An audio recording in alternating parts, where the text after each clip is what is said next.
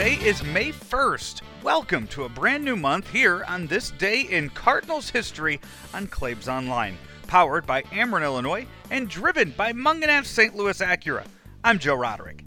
We kick off the month of May with the commish, Rick Hummel, and Mike Claiborne talking about one of the most intriguing players in recent Cardinal history, JD Drew, on this day 21 years ago.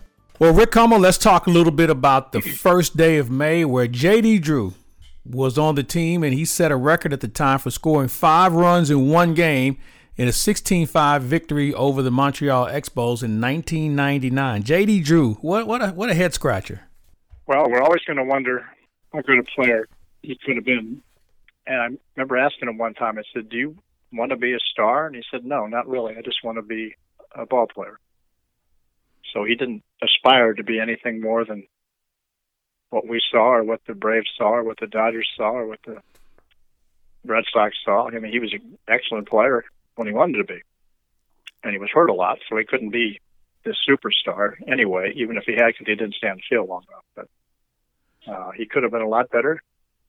I, I guess I understand he wanted to sort of blend in and not stand out, and uh, but with his talents, it was kind of a waste to not see him stand out.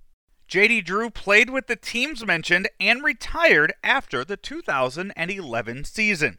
He appeared in one All Star game and finished sixth in the MVP voting for Atlanta in 2004.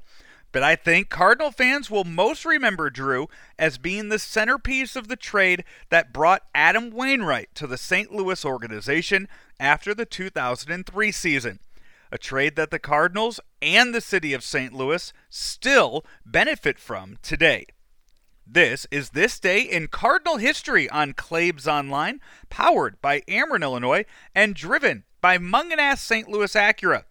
Mungenast St. Louis Acura would like to extend a huge thank you to our healthcare workers and first responders by offering them several service specials, including a free interior detail cleaning.